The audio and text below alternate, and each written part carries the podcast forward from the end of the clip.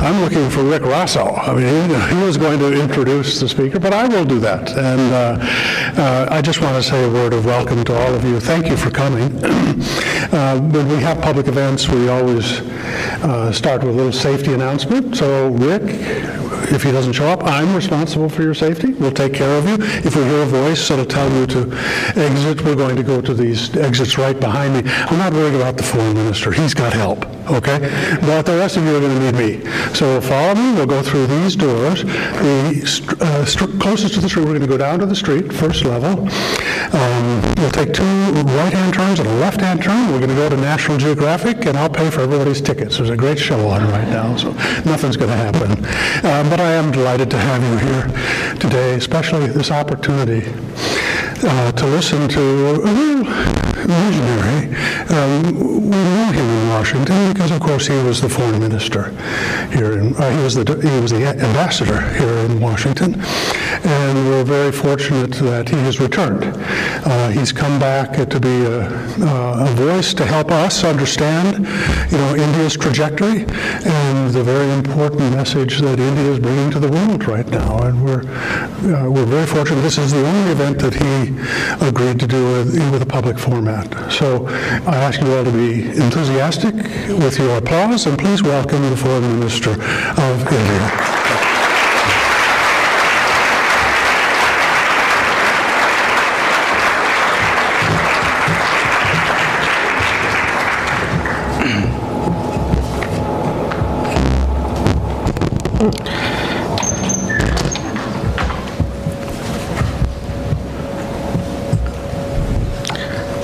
Dr. Hamre, dear friends, uh, it's good to be back and uh, I'm delighted to see so many familiar faces in front of me.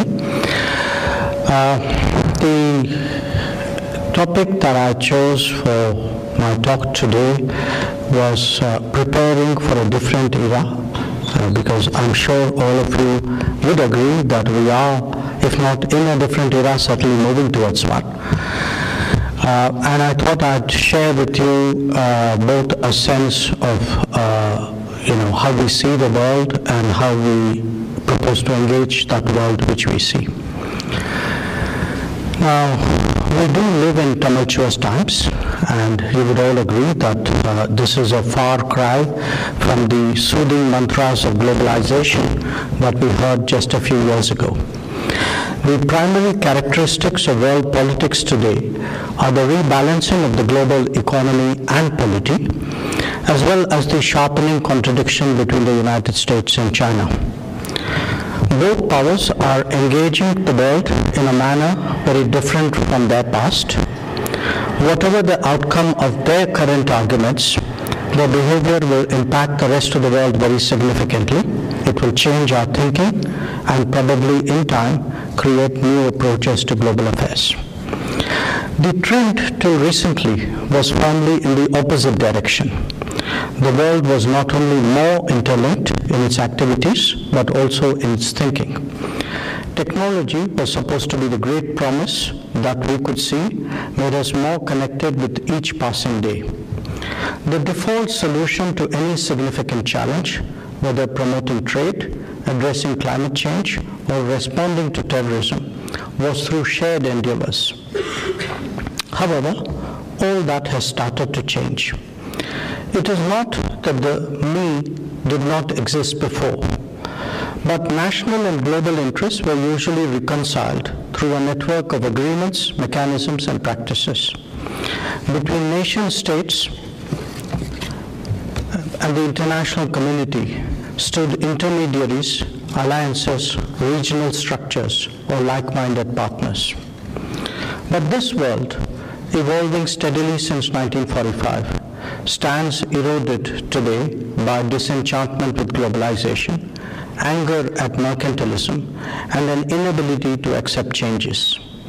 It's three key principles that we've taken for granted access to global markets, value of global supply chains, and reliance on global skills mobility are all under stress. Players are moreover multiplying even as rules are weakening. The old order is visibly changing, but the new one is not yet in sight. perhaps there'll be none for quite some time. Getting used to operating in this indeterminate zone is probably the first challenge of contemporary. Now, the globalized world is multidimensional and its different facets support each other. It builds on the constructs of earlier periods, be it the colonial era, the Cold War, or even the unipolar world. Identifying common ground and nurturing transnational linkages, it is most vigorously expressed in economic activities. Especially over recent decades, a vast range of understandings and regimes were created that covered most aspects of our lives. As technology and economics threw up new domains, we responded by fashioning rules for them too. While the practical world of business provided the bedrock of independence, of interdependence, multilateral rules and institutions decided how these businesses actually ran. Between arbitrating competitive interests and overseeing global commons, they created the basis for reconciling national demands. However imperfect or even unfair it may have been, multilateralism was, till recently, the best game in town. But then, this too is enveloped in the tectonic shifts underway. Once globalization comes under attack, all its facets are subject to pressures. Opposition to globalized business will naturally undermine its governing rules and affect the institutions that oversee it. A self centered worldview does not have place for commitments that do not serve immediate goals. The structural impact on the global order of these developments are likely to be visible over the next generation. That would have many dimensions, each one of them itself a factor of disruption. The most obvious one is that the world will be increasingly multipolar as distribution of power broadens and alliance discipline dilutes. And India or a Brazil will demand a greater voice with a gr- growing economy. A Germany and a Japan cannot be impervious to changes in American thinking. Secondly, a more nationalistic approach to international relations will weaken multilateral rules in many domains. This will be particularly sharp in respect of economic interests and sovereignty concerns. Developments pertaining to the WTO or the law of seas are not good signs. This prospect of stronger multipolarity with weaker multilateralism clearly suggests a more volatile near term. Third, such a world is also likely to fall back on balance of power as its operating principle, rather than collective security or a broader consensus. History has demonstrated that this approach usually produces unstable equilibriums. Fourth, world affairs will see a proliferation of frenemies. They will emerge in both categories allies who publicly turn on each other or competitors who are compelled to make common cause on issues. Fifth, a more transactional ethos will promote ad hoc groupings of disparate nations who have a shared interest on a particular issue. This could be supported by requirements of burden sharing and the need to reach out beyond alliance structures. Finally, the combination of these developments will encourage more regional and local balances with less global influence on their working. Put together, it does appear that the world's creativity and diplomatic skills are really going to be tested. Now, even if contradictions between China and the West sharpen, it is difficult to foresee a return to a bipolar world. And the reason for that is that the landscape has now changed irreversibly. Other nations are independently on the move, including India. Half the 20 largest economies of the world are non Western now. Diffusion of technology and demographic differentials will also contribute to the broader spread of influence. We see forces at play that reflect the relative primacy of local equations when the global construct is less overbearing. The reality is that the space yielded by the West has been filled by many players, not just China. Furthermore, both the US and China have a use for third parties, and the politics of the day will drive multipolarity even faster. The beneficiaries will be the G20 powers and those at that level. Powers who already have prior advantages, like Russia, France, and UK, will probably get a fresh impetus. Some, like India, can aspire to an improved position. Others, like Germany, could increase their weight through collective endeavors. But this would also be a world of a Brazil or a Japan, of a Turkey or an Iran, a Saudi Arabia or an Australia, each having a greater say in their vicinity and perhaps even beyond. The dilution of alliance discipline will only further facilitate this process. What will emerge is a more complex architecture characterized by differing degrees of competition, convergence, and coordination. It will be like playing Chinese checkers with many more participants, but those who are still arguing over the rules. A multipolar world that is intensely competitive and driven by balance of power is not without its risks. Europe, with its World War experiences, is especially chary. Even dominant powers favor such balancing only as a specific solution, not as a general approach. For that reason, international relations envisage collective security as a safety net. Even if they, that did not always work, broader consensus through wider consultations functioned as a plan B.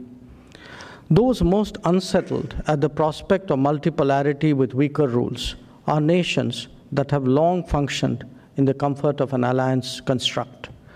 Unlike the historically independent players, it is understandably difficult for them to accept that the compulsions of interdependence are a good enough substitute. Others may contemplate this prospect with greater nervousness, but in India, perhaps with a sense of opportunity as well. An individualistic world means that the entrenched order is more open to newer players long-standing group positions may become less rigid. That the format of play is also more bilateral strengthens the inclination to make accommodations. This has been more in evidence in the security domain, especially maritime cooperation, counterterrorism, or in export controls. Whether it is the Indo US nuclear deal, the partnership in Afghanistan, or the Malabar exercise, they reflect a departure from the old groupthink to more contemporary pragmatism. It could now extend to the economic domain as well. Friends who differ or competitors who cooperate are a notable trait of this emerging world. Both express different aspects of constraints that limit freedom of choices in that interdependence. The rise of nationalism is largely responsible for the former group, while global threats bring the latter together. Thus, we have seen a United States differ with much of the Western world, especially Europe, on issues like climate change. The politics of trade and energy have also been very divisive. But more than specific issues, frenemies have grown as mindsets have changed. The belief that alliances are burdensome is by itself a cause for friction. The momentum of the past, however, can still keep combinations alive of nations who may differ about the present. Despite such differences, traditions do continue as a basis for working together, even if sometimes unhappily. A very different motivation is provided, however, by the compulsions of common concerns. We have seen coalitions of convenience on global issues like counterterrorism, piracy, maritime security, non proliferation, or even climate change. These are issue based and can again be effective even when grudging.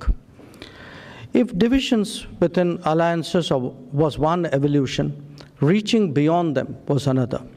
As the world moved in the direction of greater pluralism, pragmatic, result oriented cooperation has started to look attractive.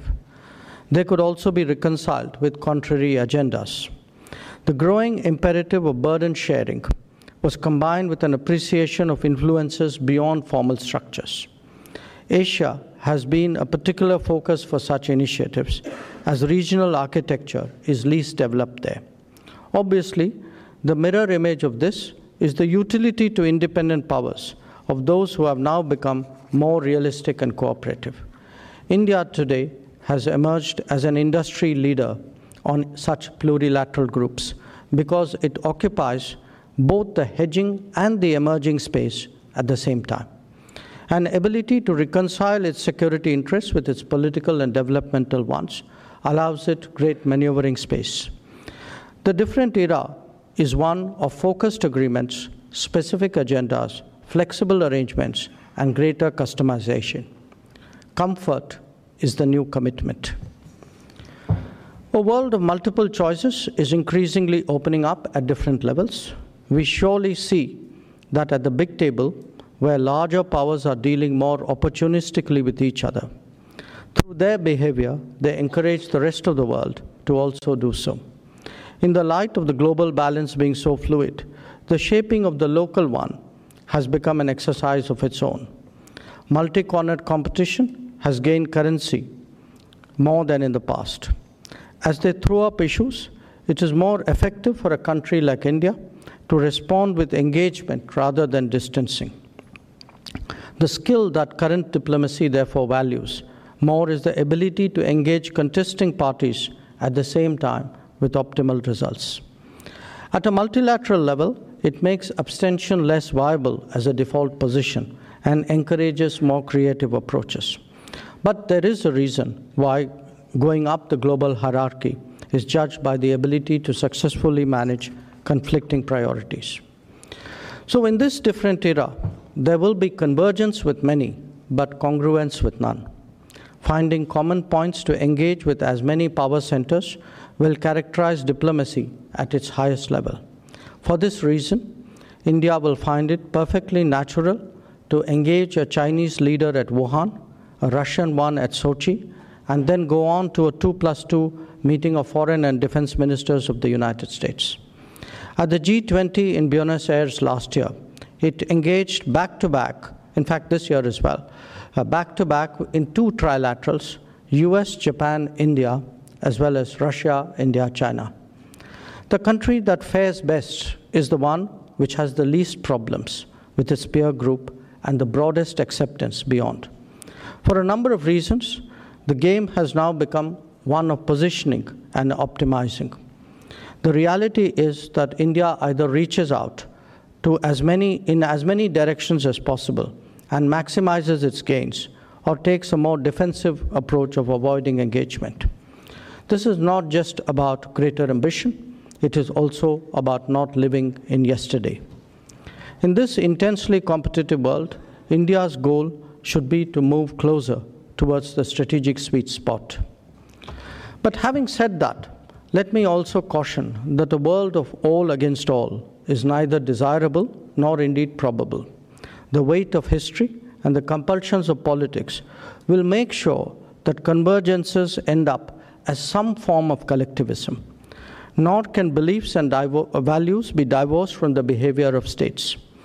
Thus, even as we look at an era of more dispersed power and sharper competition, the way forward is more likely to be new forms of accommodation rather than pure transactions. While nations will naturally each strive to advance their particular interests, similarities and affinities will always remain a factor. So, while this is an exposition on changes in international affairs, I would emphasize that the direction is towards a new architecture rather than the absence of one. Preparing for a more competitive and complex era will require, obviously, different mindsets. For a nation like India, this would be in addition to the changes induced by its climb up the global power hierarchy. As a broad approach, it will be reflected in the primacy of long term thinking over short term calculations. It would encourage undertaking deep structural change and ambitious social, socio-economic initiatives that can transform both habits and attitudes. In this world, what were presumed to be intractable challenges will have to be addressed, not ducked. An example to point is that of the recent change in the Indian state of Jammu and Kashmir. For many years, India sought a solution while Pakistan was comfortable with continuing cross border terrorism. The choice as this government came back to power was clear. Either we had more of past policies and the prospect of further radicalization, or we had a decisive change in the landscape and a change of direction towards de radicalization. The economic costs of the status quo were visible in the absence of entrepreneurship and shortage of job opportunities. The social costs were even starker in discrimination against women, in lack of protection for juveniles, in the refusal to apply affirmative action, and in the denial of the right to information, education, and work. All this added up to security costs as resulting disaffection fed separatism and fueled a neighbor's terrorism. At a broader level, these realities also contradicted our commitment that no region, no community, and no faith would be left behind.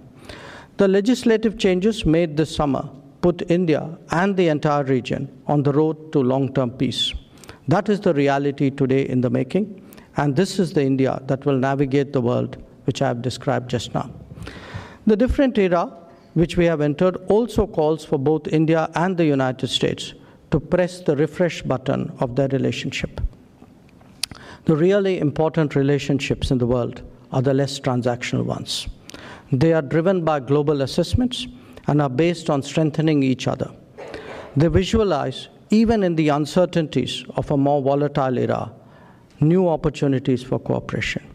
Recent events in our ties confirm that the deep convergences developed over the last two decades are now in full play. I'm confident that a strategic appreciation of the emerging global landscape would only bring us closer. Thank you for your attention.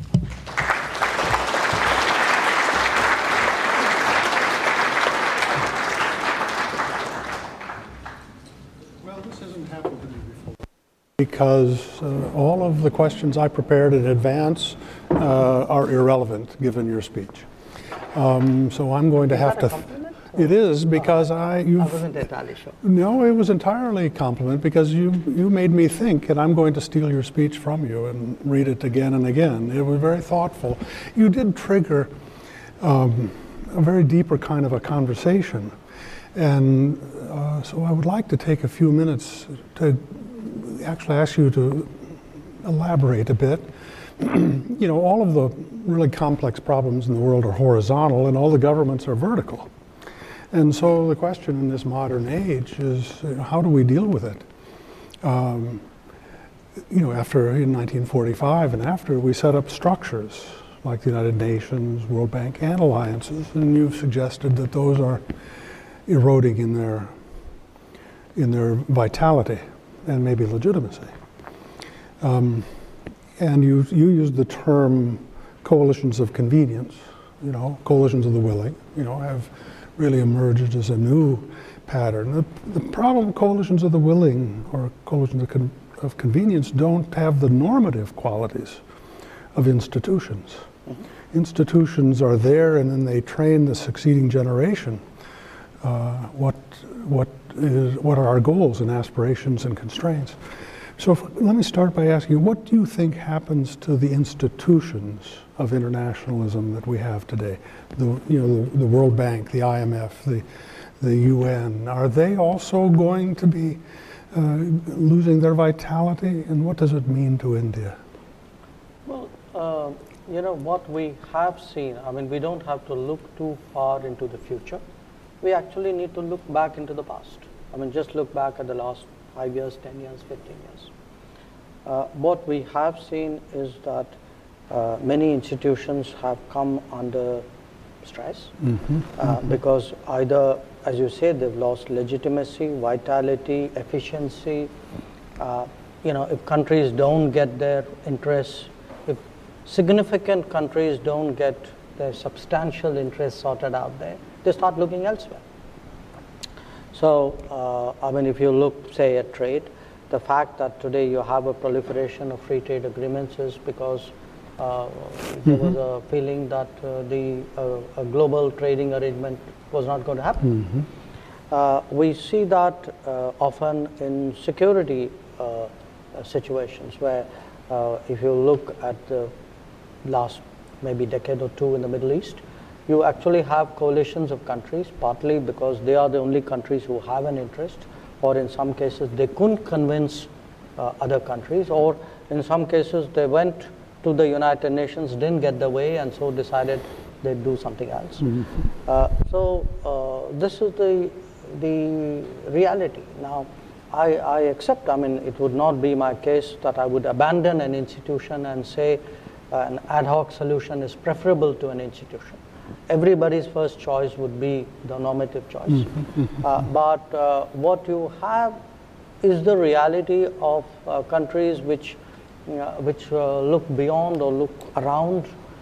so that's one part of it. Mm-hmm. The other part of it is also that the institutions themselves, I mean, look at the United Nations. I mean, obviously, we are, we are biased, we believe we have a good case, but if you have, I mean, in maybe in 15 years, you would have United Nations where the most populous country in the world, uh, with the third largest economy, is not in the decision making right. of the United Nations. Yeah, right, right, now, I grant you it affects the country concerned, but I would also suggest it affects the United Nations credibility. And it's not just the Security Council. I mean, if you look, say, how peacekeeping operations are run, you know, uh, who, who actually kind of decide, you know, there are other angles. I mean, you could argue, okay, who gives the budget, and therefore that should be a factor. That's a reasonable proposition.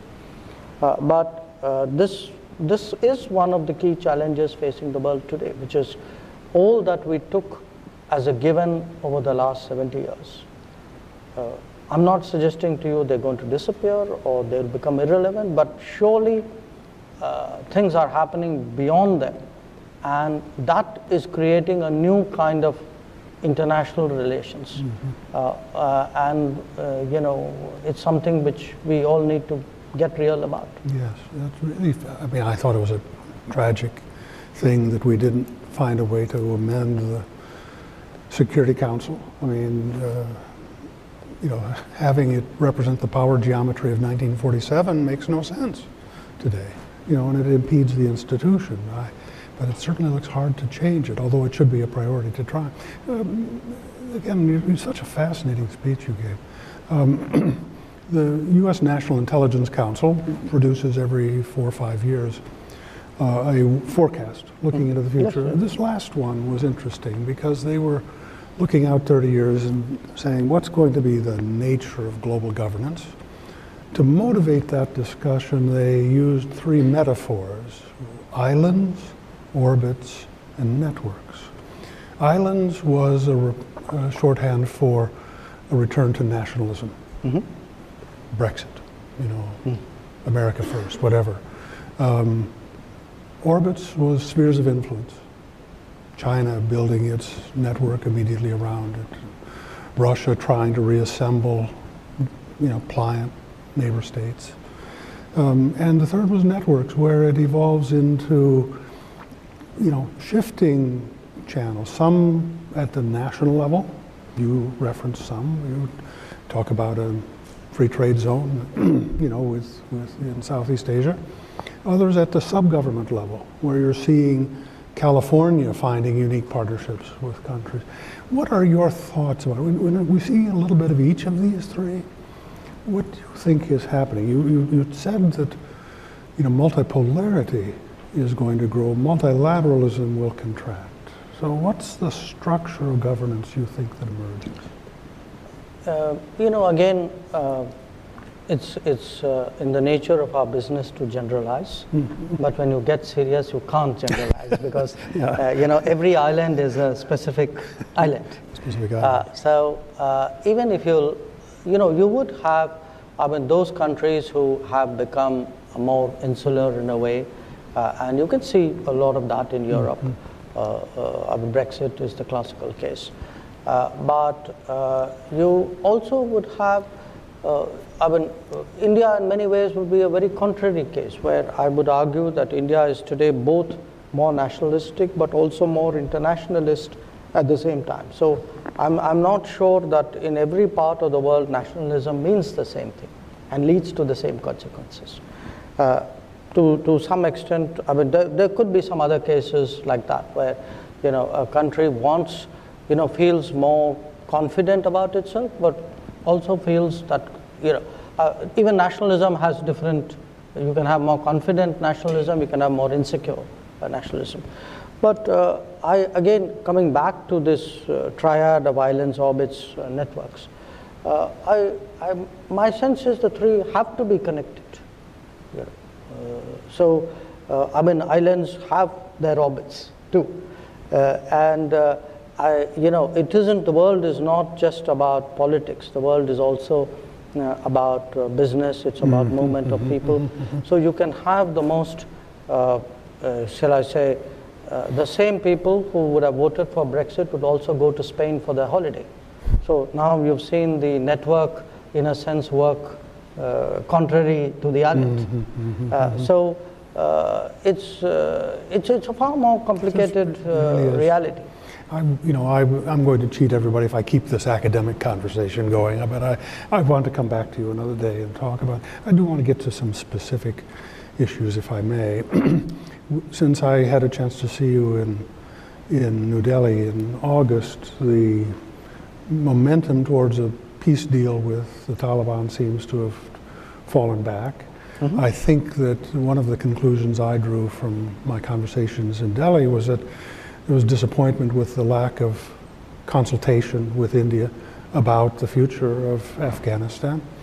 Uh, can you share with us now your sense about, uh, you know, what would you be telling us here? And, and I realize you're going to have private conversations with mm-hmm, the government, mm-hmm, but mm-hmm. what are the things that we should be thinking about of how you look at the situation in Afghanistan? Uh, well, I think from the time you came to India, uh, to now, which is three months. Mm-hmm. Uh, uh, what perhaps has changed is we have much more consultations. In fact, even on this trip, I met Ambassador Khalilzad in New York. part of my discussion with Secretary Pompeo yesterday was devoted to Afghanistan.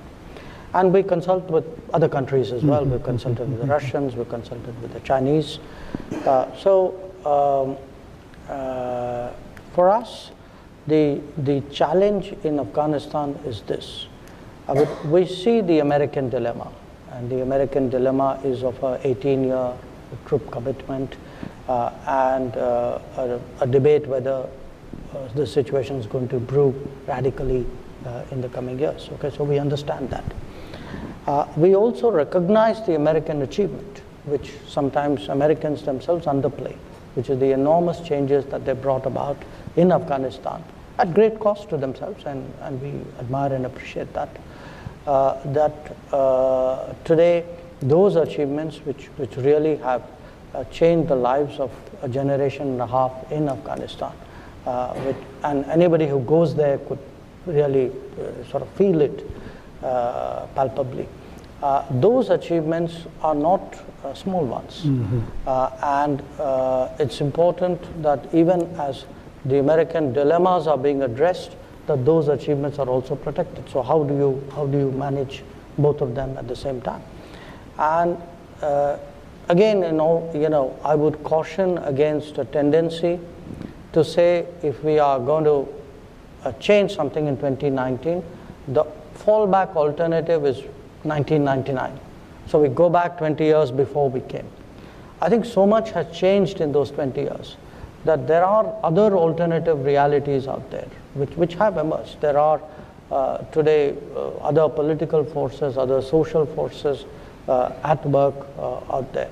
So I don't see that so much, you know, so clearly as a binary choice between what it is today and what it used to be before the U.S. went in there in 2001.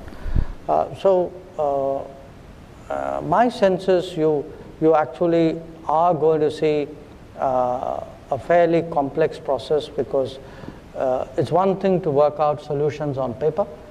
Uh, do bear in mind there are real people involved here, and real people often have minds of their own, uh, and the minds of their own may not conform to what uh, the, the paper says uh, should be their fate. So so I, mm-hmm. I predict something far more complex than mm-hmm. where we are right now.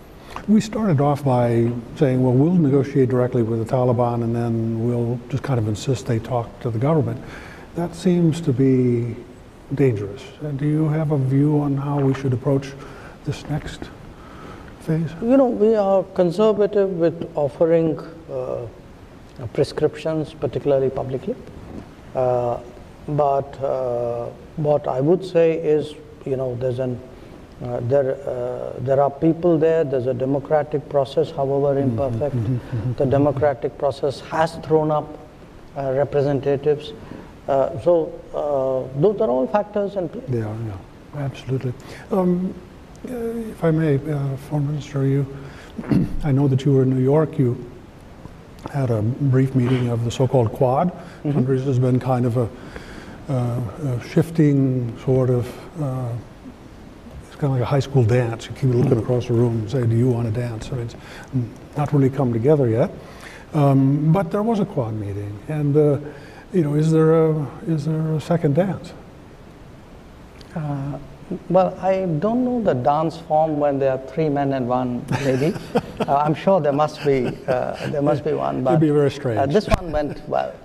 Uh, but look, uh, I think what you saw at the Quad Foreign Ministers meeting uh, was really, uh, uh, I mean, this has now, in its current form, uh, been uh, in evidence for about two years now, uh, and it's been worked at till now at kind of assistant secretary level.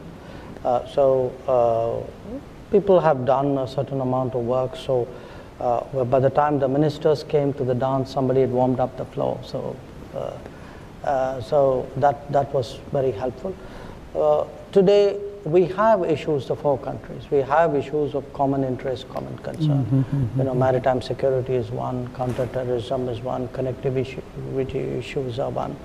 So, uh, and, and I would say, you know, the combination of these four ministers, I mean, uh, uh, frankly, I mean, we all got along with each other, I think, uh, at, a- at a personal level. So we, I frankly found it a very comfortable, very productive meeting. About three years ago, I was in when I was in Delhi. You gave me a very sharp lecture about us not paying attention to. Me? Yes, sir. I remember it vividly. It Uh, must have been in a, uh, in- no, it was well. It was very well pointed, and it was about America not paying enough attention to Chinese infrastructure building around the region and the geopolitical dimensions of that. Since that time, we've seen some countries push back, feeling that they are being abused um, in this Chinese One Belt One Road agenda. What's your sense of it now? Look, I would rather speak about what I am doing than what others are doing. Okay. Okay, that's what happens when you become a foreign minister. uh, so, uh, what you know, we have uh, fairly clear principles of on connectivity. I mean, we feel connectivity should be sort of consultative process. Uh, They should be sort of uh, have viability in market economy terms. Uh, that they should be locally, there should be a sense of local ownership. They should uh, respond to all of that. And uh, I mean, that's our view. If others have different views, I mean, that's their privilege. Uh, so, what we have done in the last many years is actually to put that to work. Uh, today, uh, we would have uh, a very large number of connectivity projects uh, across South Asia. Uh, South Asia is our first uh, sort of uh, Yes, circle of yes, priority yes, uh, because we are very conscious it's a very under-integrated region. Uh, so what we have tried to do through soft loans, through grants, uh, uh, through encouraging uh, business collaborations, uh, really look to see if we can get uh, much greater uh, common connectivity on power transmission, uh, on uh, data flows, on optical fiber networks, uh, on roads, on uh, waterways, on rail links. Uh, so very large part actually of the foreign ministry's budget today is being devoted uh, to these kinds of projects. Uh, and uh, they are they are today very prevalent across South Asia, barring one country. No prizes for guessing that one. Uh, and uh, we've taken that on to Africa as well. Uh, so even in Africa today, we have a, a commitment. Uh, we have a soft loan commitment of about 10 billion dollars over five years. Uh, we are on track. We are in the fourth year of that program, uh, and about 700 million dollars in grants. Uh, and you will see across Africa today actually a lot of Indian uh, connectivity projects uh, as well. Uh, so uh, I'm, I'm using connectivity in a very broad, broad sense. Uh, and what happens in connectivity is obviously no country is big enough to build connectivity for the world. So it makes sense that you do your part and you kind of coordinate or juxtapose it with what other people are doing so that then it works uh, better for, for everybody. Uh, and you are seeing a lot of that. Yes. Uh, and uh, so there would be projects where we, you know, work uh, closely with the Japanese or to some extent that there is there are American connectivity projects Mm-hmm. uh, involving organizations like the MCC. Mm-hmm. Uh, so so these are all happening as we speak. You know, I thought I saw your hand uh, in the Osaka G20 summit, which really did highlight so much of what you've just said. This need for high standards, objective standards, in connectivity projects throughout the region. Uh, well, uh, thank you, but actually a lot of that credit, I, I've, you know, in the period when I was not in the government, I actually attended some quality infrastructure uh, events. Uh, so I think today the idea of, uh, of uh, building a connectivity which, which meets some kind of broad understanding of common good. That's, that's there in Japan, it's there in Europe a lot. I've, I've been there and discussed Yeah, it with yeah, a lot of yeah, people. So I think that's gaining traction and that's probably very It's, good. it's a very good thing. Look, one last thing, and then I'll turn. We've got a brief, briefly to the audience. Just to ask you about Kashmir. I, when I was in India, it was five days after uh, after uh, the you know the legal and political resolution of a 70-year-long issue, uh, and I was impressed by the you know the solidity of consensus in India about that.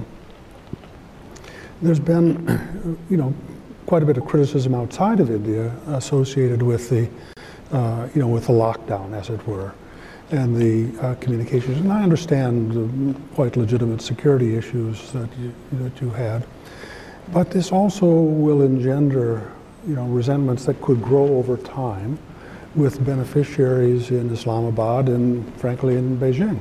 So I'm just wondering how you're thinking about, you know, bringing good to Kashmir, Jammu, others, to you know, to try to minimize the, the kind of the challenges that are emerging now during this transition. Well, um, look, uh, you know, the quest for a more perfect union is not unique to India. You would have found that We're phrase, still working uh, on it. Yes. so, uh, in our case, I think Kashmir stood out. It stood out for exactly the reasons I uh, spelled out in my uh, remarks, which was uh, that uh, it was in, a, ca- it was intended originally that Kashmir, which joined India on the same terms as every other princely state, would have more time to align itself with the polity in entirety. But what was meant as a, as a sort of a, sp- a provision to give sp- space and time actually ended up as an arbitrage.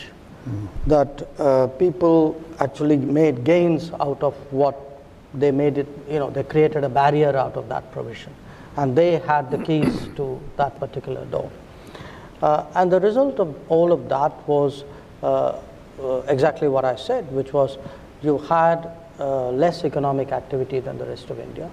You had uh, a state which was socially uh, increasingly less aligned uh, with the rest of the country. I mean, pretty much every progressive legislation in the country over the last uh, 20 years did not get to be enacted and applied in Kashmir. Uh, and uh, all of this really contributed to a, a political security uh, challenge. Now, uh, uh, we took a long, hard look at it. I mean, pl- do understand that uh, the decision of this magnitude was not one which was taken lightly. Uh, it was done because, frankly, there was no other way. I mean, the only other way was to do more of the same, more of the same and expect uh, different results. And that was not going to happen. Uh, so uh, now I, I uh, take your point that there would be uh, transitional risks when you when you change the status quo on anything in a very substantial way. There would be reactions, and there are reactions out there. I mean, after all, there are vested interests built over 70 years. There are local vested interests. There are vested interests across the border. I mean, if we actually manage to get development going in Kashmir, do understand that everything that the Pakistanis have planned for for the last 70 years comes to naught. And therefore, that's not something they're going to let happen easily. So our challenge today is uh, actually to uh, sort of ensure that this works on the ground. And to do that, the beginning is to prevent loss of life when the changes are made. So many of the restrictions which have been imposed uh, are precautions to ensure there aren't loss of life. And, and these are common sense precautions. I mean, they're not, uh, uh, there is a lot of experience which has gone into that precaution. If you look at events in 2016, for example, uh, we saw how the internet and social media was used to radicalize and to mobilize. So obviously, if you're going to walk, do, walk into this situation, you're not going to let the internet be used by uh, people whose intentions are uh, malevolent. Uh, so I, I, Uh, I'm not minimizing the, the challenges, but uh, I think the intent is really to uh, persevere and to make sure that there are enough changes on the ground so that people's thinking also change accordingly. And here I do want to make one more point, which is, you know, we are today focused on Jammu and Kashmir, and I grant you that's a, that's a pretty unique situation. But India has experience in its own northeast regions of uh, also tackling very difficult challenges. Where, and today, if you see, the northeast is you know, largely peaceful. People are uh, employed in gainful livelihood, not in throwing stones at uh, security forces. Uh, and that the development card has actually worked uh, in the northeast. It has worked even to the point of a, a very strong uh, political mainstream of the Northeast, where actually national parties today uh, uh, have a lot of support. Yeah. Okay. Let me. We've got a brief amount of time. Yes, ma'am. I'm going to turn. We have microphones. Let's right down here in the second row. This lady on the end. Come, come, come, come, come. We've got a short time. Thank you. Hello, thank you. Uh, my name is Rudra Kapila. I'm a climate scientist, and my question is about the future development of Kashmir. Does the Indian government have an ecological sustainability based plan for developing Jammu and Kashmir, given that these regions are very sensitive to climate change going forward? And also, given that the areas, the boundaries are political, not ecological. So, do you envision a more regional cooperation for managing the ecology of that area? Thank you. Did you get that? I think climate, you, climate change. Yeah. And no, uh, I just want to make sure I understood you. You're asking me, do we have a plan as we address development in Jammu and Kashmir to look at the ecological aspects of that? Ah, okay. Ah, ah, okay, okay, okay. I, I get it. Got it. Okay. okay. Uh, should we take a bunch Yeah, why don't you, let's say, no, no, I'm going to take the third one in, please. Yeah, put, it's second row, right in here, third person in. There you go. Thank you. Thank you. Uh, my name is Mikhail Turgiev. I'm a journalist with the Russian news agency RIA Novosti.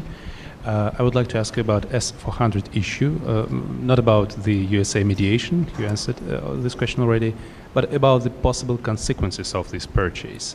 So the US has a law, CAATSA, uh, which says that the sanctions could be imposed on a country which purchases such a, an equipment.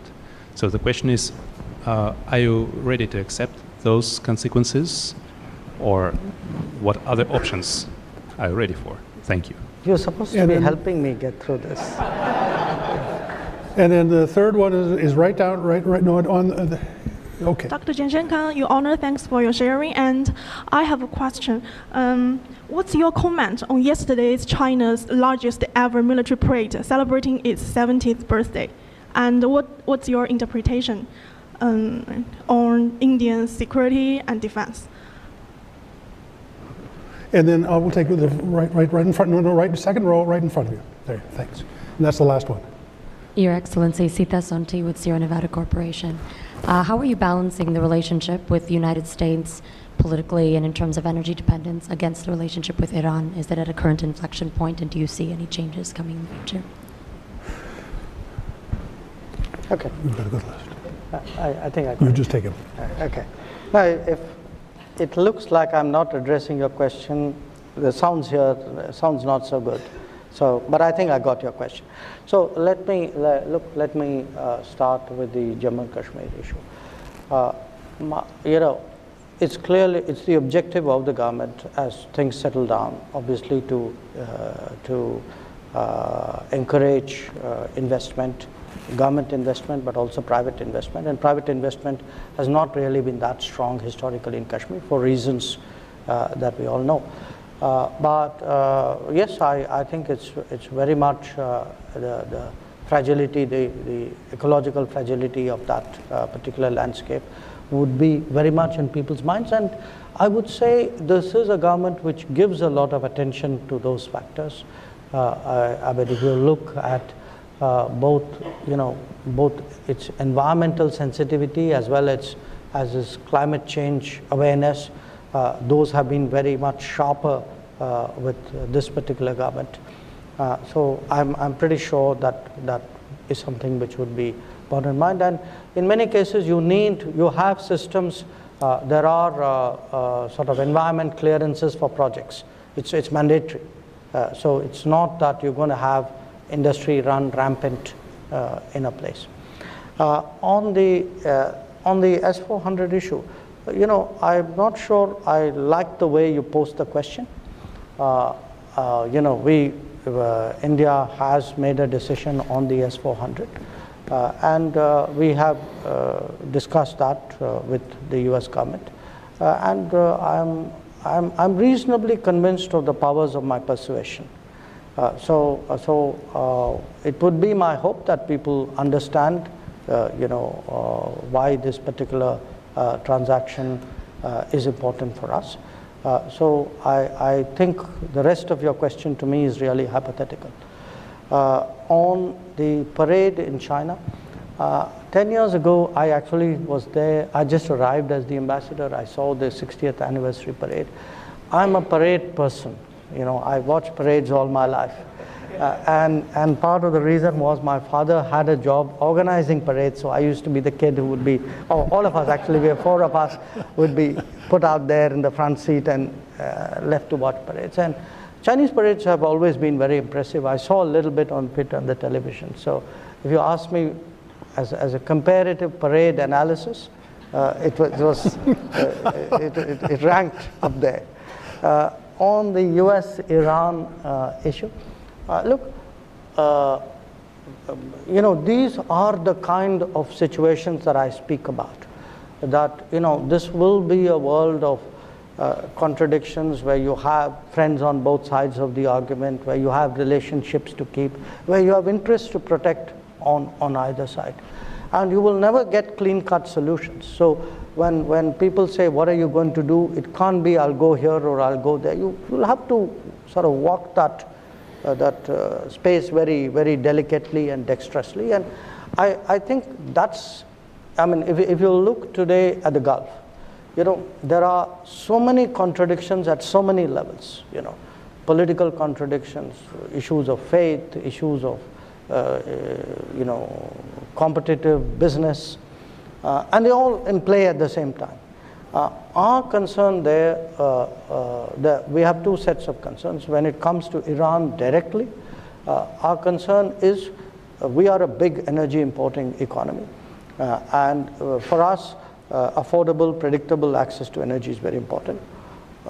We have been repeatedly assured that that would happen. So, excuse me. Uh, so uh, for us, that would be the sort of uh, the benchmark with which we would approach the region. That uh, we need solutions which will work for us. Uh, but uh, at the same time, we have a lot of other relationships with Iran as well. I mean, we, we have a, a strong political relationship, we have a cultural relationship, we work with them. I mean, uh, we, we actually operate a port uh, in that country which services Afghanistan. Uh, so those are equities, obviously, which we would protect. and we have a larger Gulf concern, which is from the fact that we have a large diaspora there. We have 9 million people. It's uh, in terms of energy, in terms of remittances, uh, it's important. In terms of security, and uh, I would say even the, the kind of radicalization challenges that that region can throw up, those are, those are important for us as well. So all of those kind of go into this mix. But we'll have to, as I say, maneuver there. Uh, we were concerned when there was an escalation of tensions. We've done some naval deployments in the Straits of Hormuz.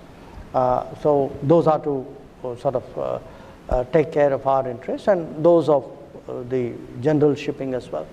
So uh, this is, for me, a very good illustration of exactly the kind of world view that I was laying out.